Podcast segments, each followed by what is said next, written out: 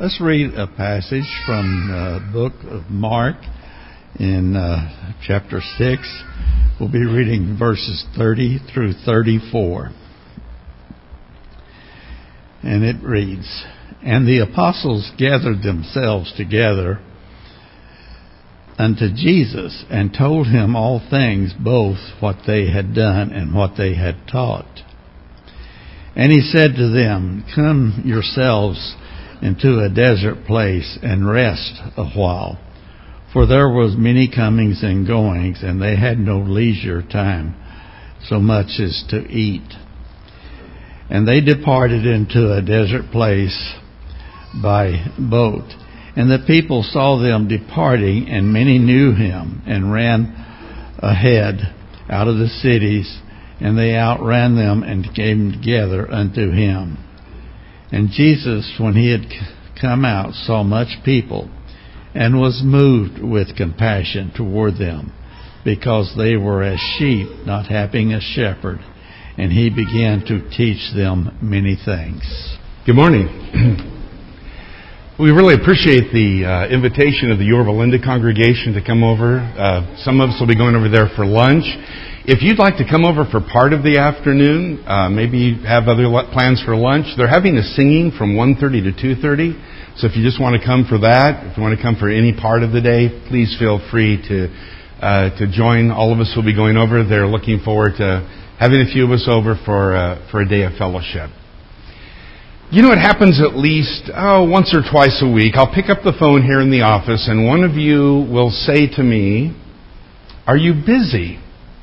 And I never really know how to answer that question, because I feel like if I say no, you're going to say, "Well, then what in the world are you doing just sitting down there all day?" And if I say yes, it sounds like, "Yeah, and I don't have the time for the likes of you." I never really know what to say when someone asks me if I'm busy. Aren't we all busy? I mean, like, everybody I know is busy. There's always more to do than we have the time to do. We make a to-do list. We make a calendar. Whatever you use, some of us use a variety of means. But how many of us actually typically get everything done in a day that we want to get done? Probably not all that often for a lot of us. And I think one of the reasons that that's true is because we face a lot of interruptions. There are interruptions in our life. There are unexpected developments that come. There are unforeseen complications. The other day it happened to me. I got in my car. I was ready to go. I had a full day planned, and I turned the key, and there was nothing. No sound, no beep, no light. There was nothing. My day had a rather major interruption. It had a pretty strong impact on my plans. But you know how it is. You have an interruption. You sit down to work on your computer and it crashes. Or you finally get to that task and there's a knock on the door that you weren't expecting. And you open the door and someone comes in for an hour and a half, and you find that your life is interrupted. Or it could be a clogged drain when you're getting ready to have company over for dinner, which happened to us a few years ago. It's not very pleasant, believe you me. And there's just not just the extra things that we'd like to get done that don't get done, but some of the things that we're really responsible for. But how many things do you have left undone that you wish you had time to do? You've been meaning to write a letter to someone. You've been meaning to finish the book. You've been meaning to do that project around the house. You've got all those videos and photos on your computer that you still haven't organized and done anything with. And all of those things, along with perhaps the work we're responsible to do, gets left undone because we have interruptions. And I think there's a complicating factor that we face, especially in our culture, and that is that so often a person is valued by how much they can accomplish. Success is how many tasks have you completed. It's all about production.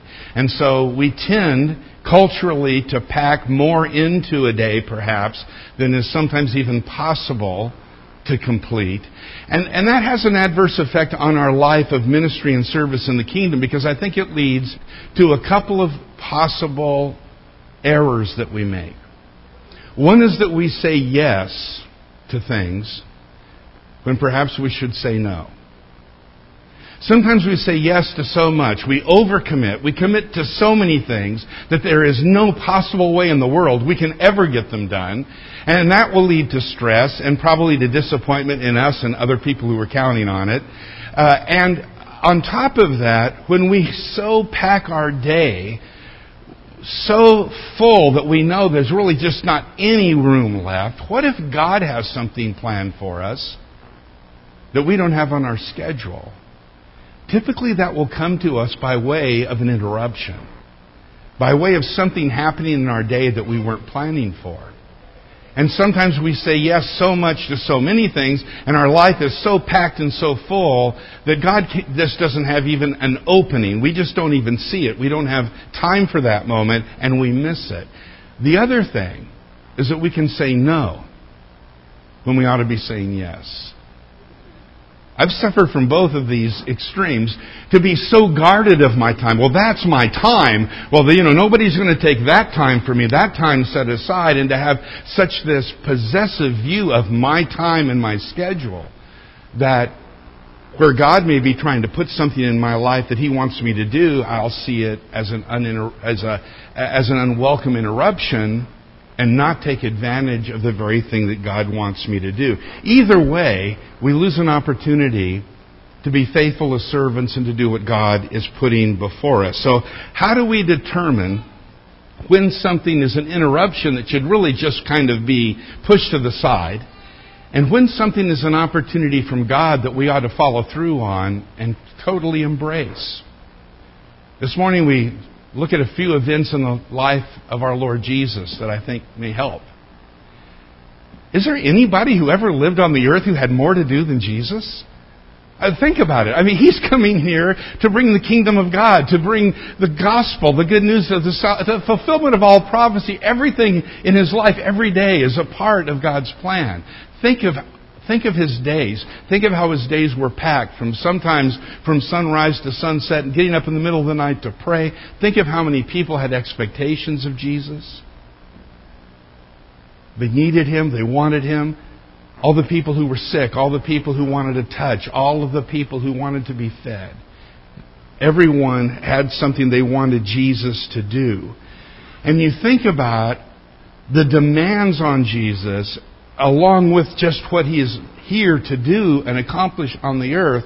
And yet, can you ever find in Scripture where Jesus expresses frustration about not having enough time? Do you ever find Jesus saying, I really don't have time for you right now. I've got a lot of things going on in my life. You just wouldn't believe the schedule I've got this week. Think about all of the accounts in the life of Jesus. Do you ever see Him frantic? Or in a hurry. And boy, this is so convicting to me, running from one appointment to the next because there's just not enough time. I think our minds are blank and empty of such images. We just don't see Jesus doing that. It's not a part of the way He lived. And Jesus obviously accomplished a great deal. But there's a sense in which we might say, couldn't He have done more? Did Jesus heal everybody who was sick on the face of the earth? Did Jesus meet every person? Did Jesus go to every place? He didn't, of course. And yet, He's faithful to the tasks that the Father has given to Him, and He completes those tasks. And He goes about it in such a calm, relaxed, confident way, without the least bit of stress or hurry. And I think we know this about Jesus. The reason that He did this and could do this, because at the heart of this, He had such a sense of His mission and His identity. Jesus knows who He is, and He knows what He's here to do, and He knows what's vital to that mission and to that purpose, and He knows what's peripheral to that vision and to that purpose. And He has the ability and the wisdom to make to differentiate between those two things. And so Jesus, on many occasions, will say yes when an interruption comes into His life, because He will see it as an opportunity to serve God. And there are times when Jesus will say to people, no, because it does not fulfill that purpose or that mission. So He accomplishes what God wants him to accomplish, and he trusts his schedule to God. One of the places we see this is just in one of those typical days in the life of Jesus that's recorded in Mark chapter 1, where Jesus is at Capernaum. It starts out, this is the Sabbath day. He's in the synagogue. There's worship. There's teaching. Jesus, no doubt, is teaching. A man with an unclean spirit is there in the synagogue. Jesus heals him. And so there's this very full time with the people of the community in the synagogue. And then in verse 29 it says, and immediately he left the synagogue and entered into the house of Simon and Andrew with James and John. Now Simon's mother-in-law lay ill with a fever, and immediately they told him about her. And he came and took her by the hand and lifted her up, and the fever left her, and she began to serve them. And that evening at sundown they brought to him all who were sick or oppressed by demons. And the whole city was gathered together at the door. The whole city was gathered together at the door. Think your day was busy? Listen to that. And he healed many who were sick with various diseases. In this scene, we have Jesus spending the morning at the synagogue, going to Peter's house for Sabbath meal, and then, of course, finding out that his mother-in-law is ill, healing her, and then by sundown, Sabbath is over, everybody's coming to the house, and Jesus says yes. Jesus says yes, and he heals them, and he's with them. Then in verse 35, it says, rising early in the morning, while it was still dark, he departed and went out to a desolate place, and there he prayed. Jesus often does this, as we know, these creative scheduling times for Jesus, because so often there are such great demands on his time. The one thing he will not forsake is time with the Father. Such an important lesson. This is a whole other lesson, but the fact that Jesus always makes certain there's time with the Father. That's where the direction comes from. That's the intimacy that he seeks. That's the fellowship that he desires, that fuels him on and keeps him focused on his ministry. And so he's out there praying. Peter gets up that morning. Jesus isn't in the house. Nobody knows where Jesus is. So Peter gets up a little group of guys, and they go out and they try to find Jesus. And they do. And in verse 37, we read that when they found him, they said to him, "Everyone is looking for you." And he said to them, "Let us go on to the next towns, that I may preach there also, for that is why I came out." You notice what Jesus says now. Jesus says no. They come and they say, "Look, you think last night was something. Everybody is looking for you. There is so much left to do in Capernaum. You need to come back." And Jesus is able to completely, and to a certain extent, put aside those expectations that everyone else has of him. And he tells us why. He tells us why he's answering the question no. And that is because he has come to go to other places, to go throughout the land, to preach the message of the gospel and the kingdom. And so Jesus recognizes that he was not sent to the earth to set up shop in Capernaum and make sure that every little problem in that city got taken care of. He was here to bring the gospel to Israel and to proclaim the coming of the kingdom of God. And so he won't be diverted, and he doesn't say yes. He says no, and he goes on a different way. And you see him saying in this account both yes and no. Yes, when it fulfills the purpose that he has. And no, when it's a diversion from that. There's another day in the life of Jesus in Mark chapter 5. Now, a really well-known story. Let me just start reading there at verse 21. And when Jesus had crossed again in the boat to the other side, a great crowd gathered about him, and he was beside the sea. Then came one of the rulers of the synagogue, Jairus by name, and seeing him, he fell at his feet and implored him earnestly, saying, "My little daughter is at the point of death. Come and lay your hands on her so that she may be made well and live." And he went with him. At the outset of this story, Jesus arrives and there's a crowd. There are people that are there for him to teach. And yet this one man, of course, gains his attention. And when Jairus asks for Jesus to go, He says yes. And he goes. And then famously, as you all know, there is a woman along the road. A woman who has had a hemorrhage for 12 years. She's gone to every doctor she can find. She's spent all of her money to try to find healing. And she's heard about Jesus and what He's accomplished. And she believes if she can just get close to Him, in fact, if she can just touch the edge of His garment, she believes that she will be healed. And in Mark chapter 5, she does that very thing. As Jesus passes by on His way to Jairus' house with this crowd pressing in all around Him, the woman reaches out and touches Jesus.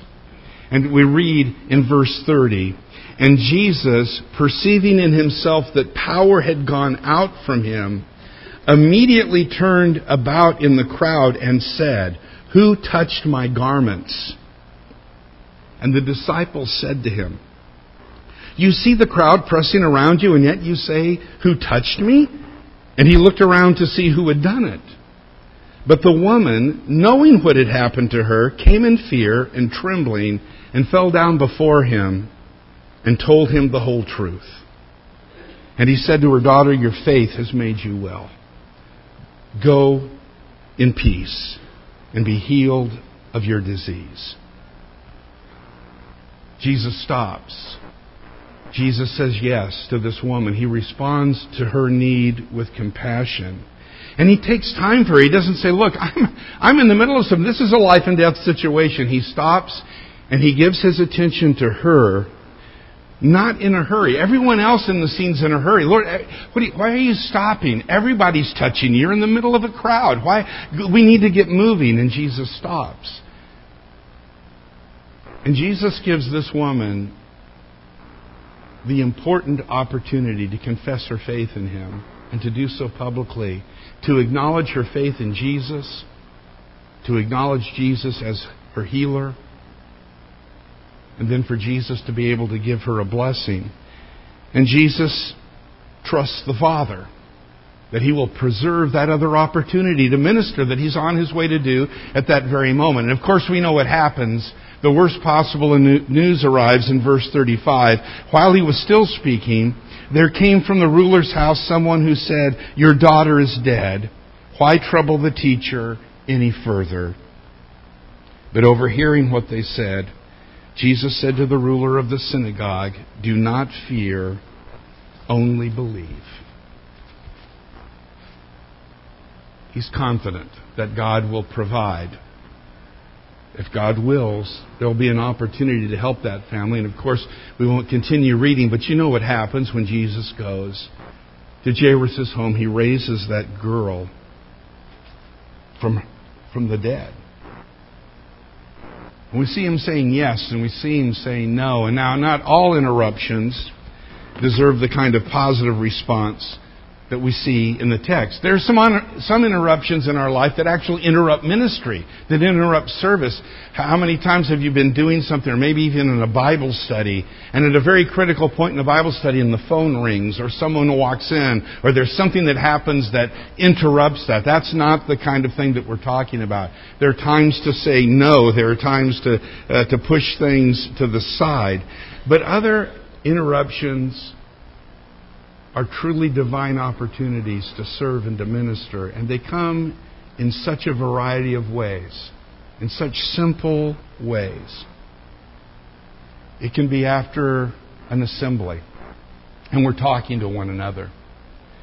And either you see someone across the room, or you walk up to speak to someone, and you just sense there's something happening. There's something happening in their life, and you begin to talk, and you ask. And in such moments, we share with each other. And we open up about what's happening in our lives.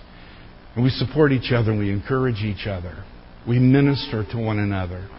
We may even take a moment to step aside, to find a little moment of privacy, and to pray together about whatever that situation is. That was not something we had planned to do when we came here today. But God brings it as an opportunity that's unexpected, and an opportunity for us to bless someone else.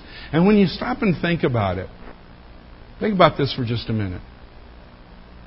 I think most opportunities to serve and bless other people and to serve other people come to us as unplanned moments. Not as something we plan, but as something that God just brings to us in the moment. And then it's up to us whether or not we even see it, or if we're ready to respond to it.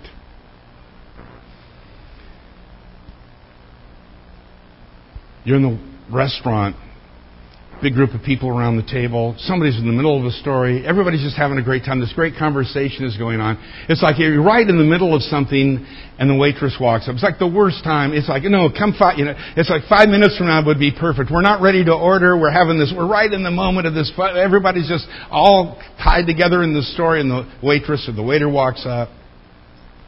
It seems like an interruption. And it may be the opportunity to ask the waitress about her day. What's going on in your life today? We've talked about this on many occasions as a way to reach out to people. Is there something that we can pray? We're ready to pray for our food. Can we pray for something for you? Ellen and I were at a restaurant the other day, and it was a new waitress to us, and you never know the kind of reaction. And we asked, and this woman, she just got tears in her eyes, and she said, "I can't believe you're asking me this."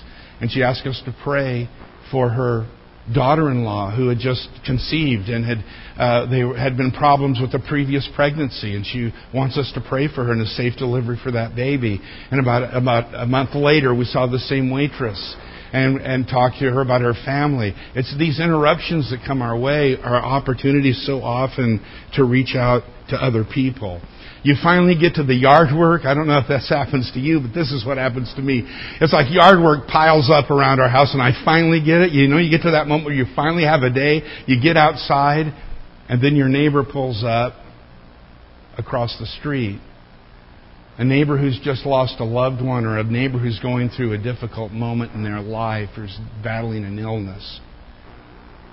And you know it's time to take the gloves off and put the tools down and walk across and spend some time with your neighbor and support them and love them and share the love of Christ with them.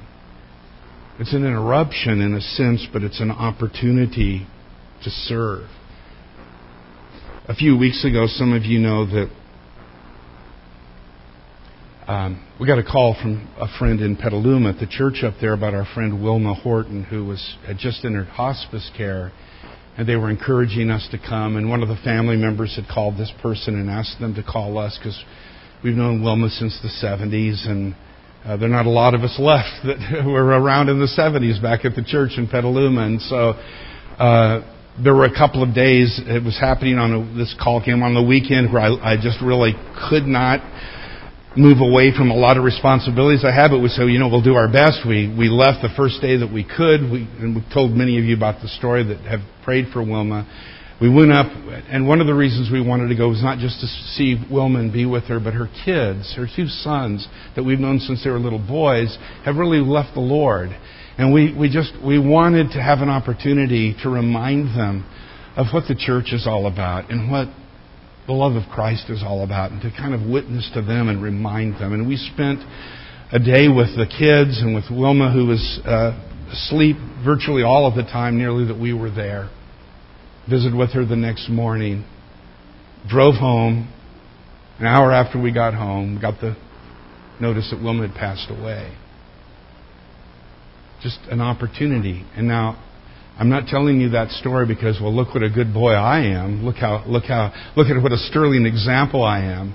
I'm telling you that story because in that same place, in that same town, years ago, on a Sunday morning, a brother at church came up to me and said, "Hey, I've got a friend in this nursing home.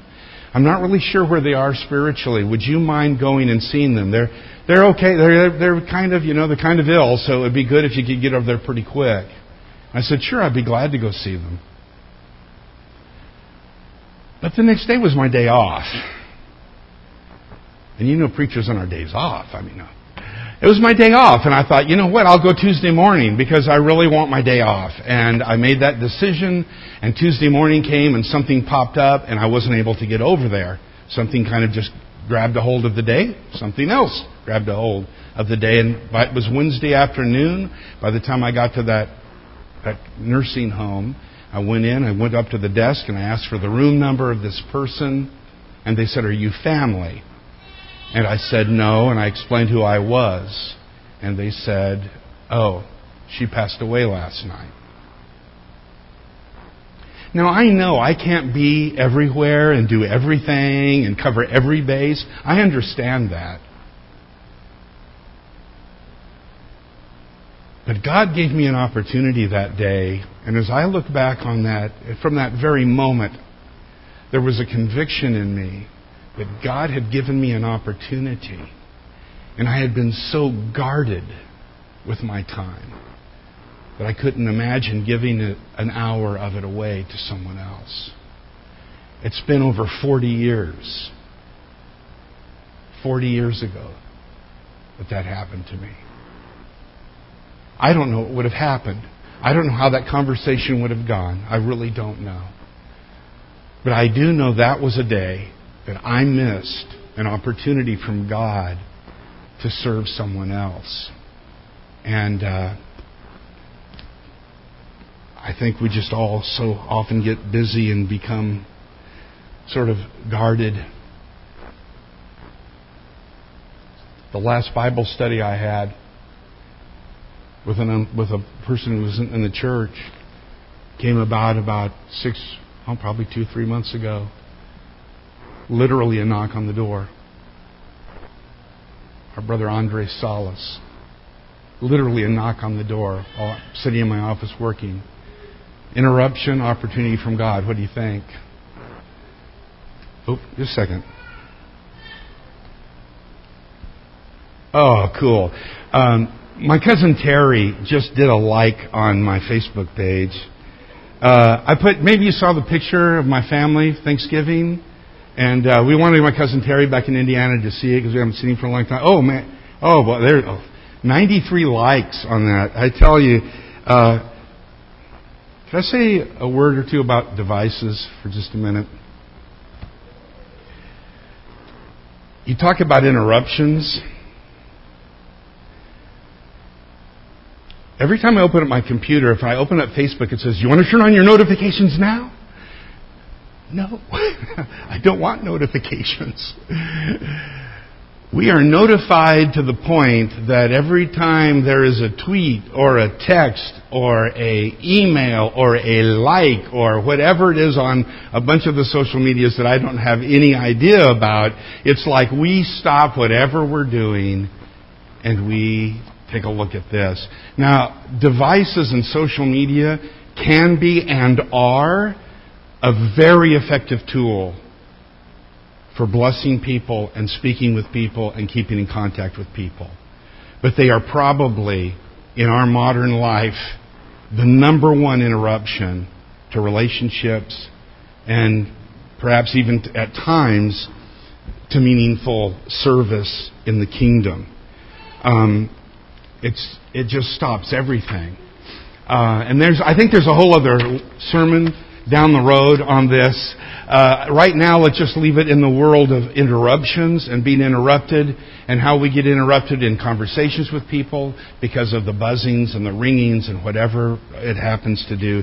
Can you imagine Jesus on the way to Jairus' house saying, "Oh, guys, you got to stop and see this. You know, Andrew took a picture of that lady touching the garment and all, and posted it, and you wouldn't believe. I mean, that it, you know, like the Twitter, you know, I don't even know the vocabulary, but it's like everybody's liking it on my Facebook page. You ought to see that." Or can you imagine Jesus and he's walking through and he feels this power coming out, but at the same time his cell phone rings, and so he picks it up and ignore. I mean, it's just amazing how we can become so controlled by something to the point that it actually affects our interpersonal relationships. And like the family of 5 at the restaurant And they're all sitting there looking down on their screens. That is another sermon for another time. But they do tend to interrupt us and interrupt moments perhaps when we could be serving. I'll just leave it at that. Apply it as you need it, and maybe we'll come back to that subject later. By the way, my cousin Terry didn't really just like that, in case you thought I was actually... but he did like it. Okay, but he just didn't like it right then. Last text, or at least from the life of Jesus here, Mark chapter 6. This is an interesting one to me, and Eldon read it a moment ago. But it's kind of fascinating to me what happens in this text. Because it says, Mark chapter 6, verse 30, the apostles returned to Jesus and told him all that they had done and taught. And he said to them, come away by yourselves to a desolate place and rest a while. For many were coming and going, and they had no leisure even to eat. So what's happened? The apostles have come back from their teaching trip. They're all getting together, but there's people all around. We got to get out of this. There's just crowds everywhere. Everybody's coming up. We got to get away. And so what do? And it's really funny to me. They went away in a boat to a desolate place by themselves. Now many saw them going and recognized them, and they ran there on foot from all the towns and got there ahead of them. So it's like the same people, only it looks to me like it's even a bigger group now. When he went ashore, he saw a great crowd, and he had compassion on them, because they were like sheep without a shepherd. And he began to teach them many things. What I really find fascinating about this account is the flexibility that Jesus has on this day. At the start of it, it's like, we got to get away. It's time, we need a quiet place. We need to get away from here. We got to get away from these people. We've got things to do. We've got smaller group discipleship stuff to do. And so they take off on the boat. Everybody goes ahead, gets ahead of them, and they're standing there when they get off the boat. And Jesus says what?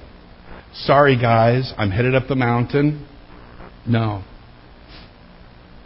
He has compassion on them because they're like sheep without a shepherd. I mean, they run across the top of the sea to get back to him. And he teaches them. And before the day's over, the apostles will be collecting the baskets of fish and bread from feeding the 5,000.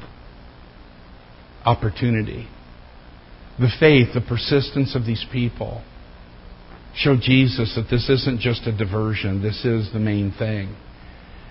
Now after it, Jesus goes up on the mountain to pray. He doesn't forget that. But he opens up his schedule. And when you look at the life of Christ in the Gospels, Jesus just seems to take charge of events as they come, whether they're expected or unexpected. He evaluates it. If this is an interruption that furthers his purpose and his mission, he says yes to it, and he enters into it wholeheartedly. If it's not, he has no problem saying no. He can do both equally well, and he concentrates fully on each one in turn, not so worried about what's coming next that he doesn't give attention to that which is immediately at hand. And he does know how to say no. Jesus, if he had one, would have known how to turn off his phone or how to even just maybe leave it at home. Jesus knew how to get away. Jesus knew how to tell people who had improper expectations of him that he simply wasn't going to do what they wanted him to do, and he could dismiss that. But he also knew how to adjust his schedule and to see these things that were happening to him as God's plan and schedule for what he needed to do. Now, this may not solve all of our time management issues today, but I hope just thinking about Jesus and how he looks at things, how he sees things, that it will help us in making the determinations that we need to make as we face these kinds of things every day. Let me finish up with some passages, just 4 quick verses. Would you read these with me from Psalm 118? Read it together. This is the day that the Lord has made. Let us rejoice and be glad in it. God created this day. He's in charge. This is His day. Let's be glad in it. Come what may, whatever opportunity. Let's read this together from Psalm 31. But I trust in You, O Lord. I say, You are my God. My times are in Your hand. God, You're in charge. You're God. Here I am. You just point me. Show me what You want me to do. And let's read this together. Colossians 4:5. Be wise in the way you act toward outsiders. Make the most of every opportunity.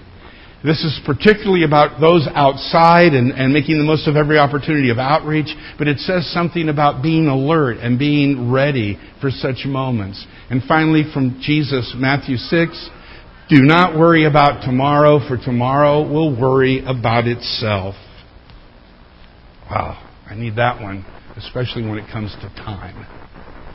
If Jesus is the Lord of your life, He's Lord of your time. So trust Him with your time. Trust Him with your schedule. And to look at your interruptions as sometimes the only way God can get something on your schedule that you have no idea that He wants you to do. And that He places there in front of you. And pray for the discernment to know the distraction from the opportunity. And recognize